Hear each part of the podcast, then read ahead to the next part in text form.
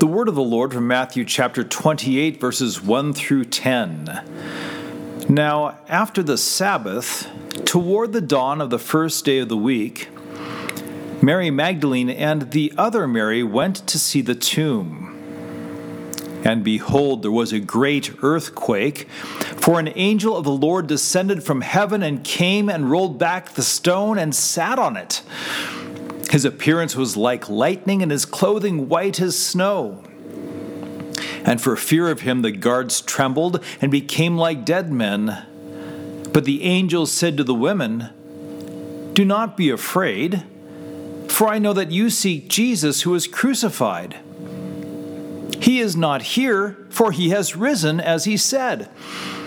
Come, see the place where he lay. Then, Go quickly and tell his disciples that he has risen from the dead. And behold, he is going before you to Galilee. There you will see him. See, I have told you. So they departed quickly from the tomb with fear and great joy, and ran to tell his disciples. And behold, Jesus met them and said, Greetings. And they came up and took hold of his feet and worshipped him. Then Jesus said to them, Do not be afraid. Go and tell my brothers to go to Galilee, and there they will see me. This is the word of the Lord. Thanks be to God. Dear hearers in Christ, He is risen. He is risen indeed. Alleluia. The night is gone, the vigil is ended, the morning has dawned. The tomb once occupied is empty. Purple and black give way to white in the sanctuary. The Lenten fast is ended and the Alleluias are restored. He is risen. He is risen indeed. Alleluia. Let's flash back to the first Sunday in Lent. It's there that Far from a risen Savior in a garden, we find a suffering servant in the wilderness.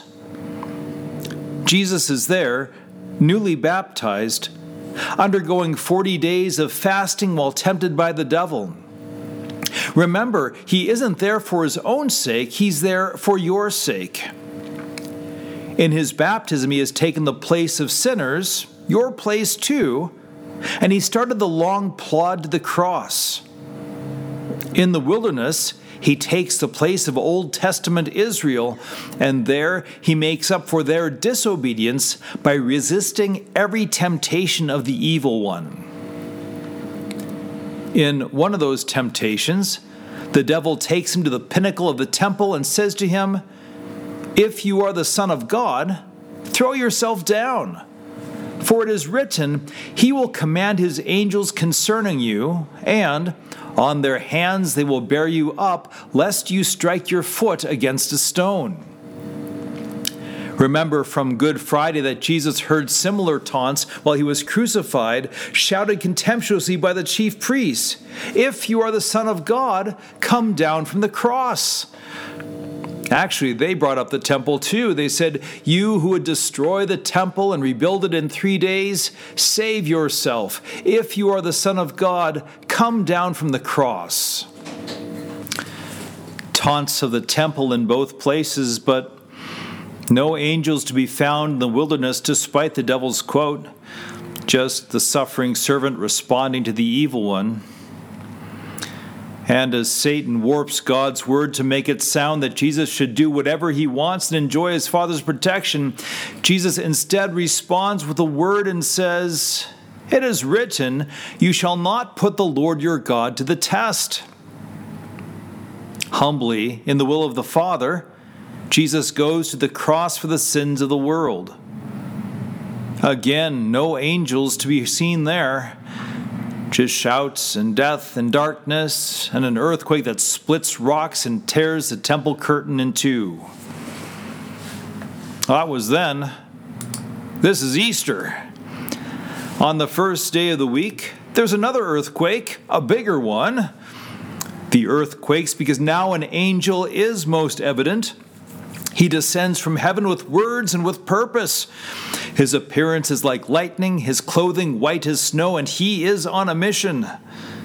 The one who would delight to keep the Savior from striking his foot against a stone now rolls a much bigger stone away as if it's nothing at all, while enemies tremble and become like the dead. Sitting on the stone, he declares to the women, Do not be afraid, for I know that you seek Jesus who was crucified. He is not here, for he has risen just as he said. Come, see the place where he lay. It's a new day. There is no darkness and there is no fear, and soon there will be no sadness. The temple that was destroyed has been raised up on the third day, never to die again. Soon he appears to the women who fall to the ground and worship him. No striking his foot against a stone now either because well, because they're holding on to his feet. And don't forget that he has feet to hold on to. This is not some half baked resurrection where the body stays in the tomb and the angel sniffs that Jesus lives on in spirit somewhere. Jesus is fully risen from the dead, body and all. Where sin has doomed body and all, Jesus has totally defeated sin. There is no need to divide the spoils because the victory is complete. With just that, there is so much good news for you. Look, you're still on this side of the resurrection. You're in the wilderness and not the garden, and before you still lies death and the grave. But you make your way knowing that the Lord sets his angels over you, that Christ goes with you, that he strengthens you against temptation, and he forgives you your sins. And you make your way knowing that he will raise you from the dead, body and all. Why? Because he is risen. He is risen indeed. Alleluia. You know, back in the wilderness, there was also that temptation where Satan takes the suffering servant to a very high mountain, shows him all the kingdoms of the world and their glory, and says to him, All these I will give you if you will fall down and worship me. This is the stupidest of the temptations because clearly the kingdoms aren't his to give, and Jesus knows it, meaning the devil is really reaching or delusional or both. Jesus easily counters this temptation with another Old Testament quote saying, Begone, Satan, for it is written, You shall worship the Lord your God, and him only shall you serve. The kingdoms of the earth, though in need of redemption, have always belonged to Jesus. That is why you heard on Good Friday of the king who wore a crown of thorns and who was nailed to his throne on Calvary. That is where he redeemed the world. But it was a strange victory because he conquered by shedding his own blood and breathing his last. He conquered not by defeating others, but by suffering their defeat in their place. It didn't look like a victory at all. For you, here and now on this side of the grave and the resurrection, it still doesn't look good. Frankly, it looks like sin and death and Satan are winning hands down. One might even think that it doesn't look as grim and dark and bleak as Good Friday only because the world hasn't managed to crucify the Lord again these days, though it is happy to claim loudly that God is dead and gone. But you know better. For you know that the world didn't wrestle the Son of God onto the cross in the first place. The only reason he wore that crown of thorns was because he consented to it, because it was his Father's will for your salvation. Jesus has always been the King of kings and Lord of lords. His death didn't initiate that. What his death did accomplish is that now you are welcomed in his kingdom too. Sure, the world looks bleak and intimidating, and tough times likely lie ahead for the church. In fact, people keep saying that the world, religion, and philosophy wise, looks more like the first century than ever before with its tyranny, its persecution, its pagan religions. However, as I recall, the church did quite well in the first century, and the Lord will have his church today too. He will keep you as part of his kingdom, and no one can snatch you out of his hand. Know why? Because he is risen. He is risen indeed. Alleluia. The King who died now lives and reigns forever. By water and the word, he has welcomed you into his kingdom because he has joined you to his death and resurrection. Alleluia indeed. There is one more temptation in the wilderness, the first one you hear about in Matthew 4. To the suffering Savior who has fasted for 40 days, the tempter comes and says to him, If you are the Son of God, command these stones to become loaves of bread. Standing in and making up for the sins of the Israelites who grumbled against God for the bread that he gave them, Jesus has no use for the devil's bidding to self indulgence. He responds, It is written, Man shall not live by bread alone, but by every word that comes from the mouth of God.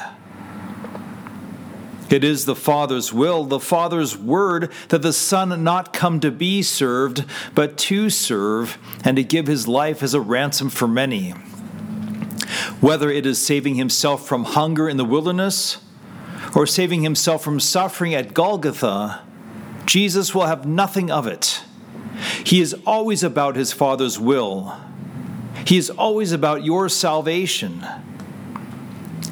And having accomplished that salvation, having hungered alone in the place of sinners in the wilderness, having thirsted forsaken in their stead on the cross, he bids the women to tell the disciples that they are not forsaken, they are his brothers, and they will see him. And of course, when they do see him in Galilee, he feeds them.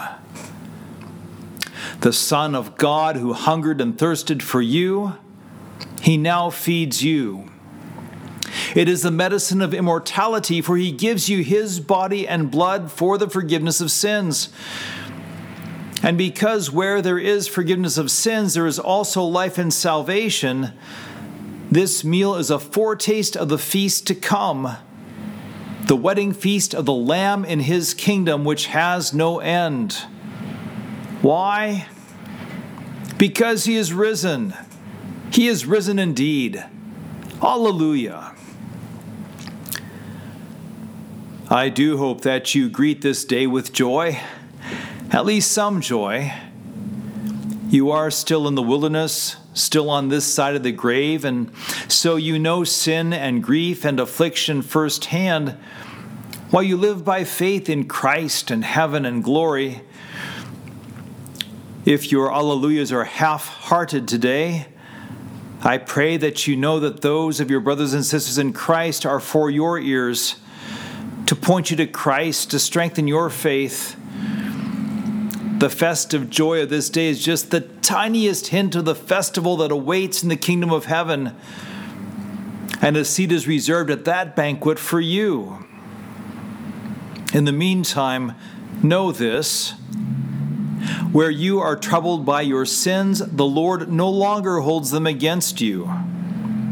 Where you are dogged by temptation, the Lord knows it, and He is by your side for your good. Where you are fearful, he sets his angels over you, and he himself does not depart from you. Where you have worries of daily bread, he promises all that you need for your body and soul. This night will give way today. Your own Easter will follow this lifelong Lent. This wilderness will give way to the garden restored, for Christ will raise you from the dead. Why? Because he is risen. He is risen indeed. Alleluia. Amen.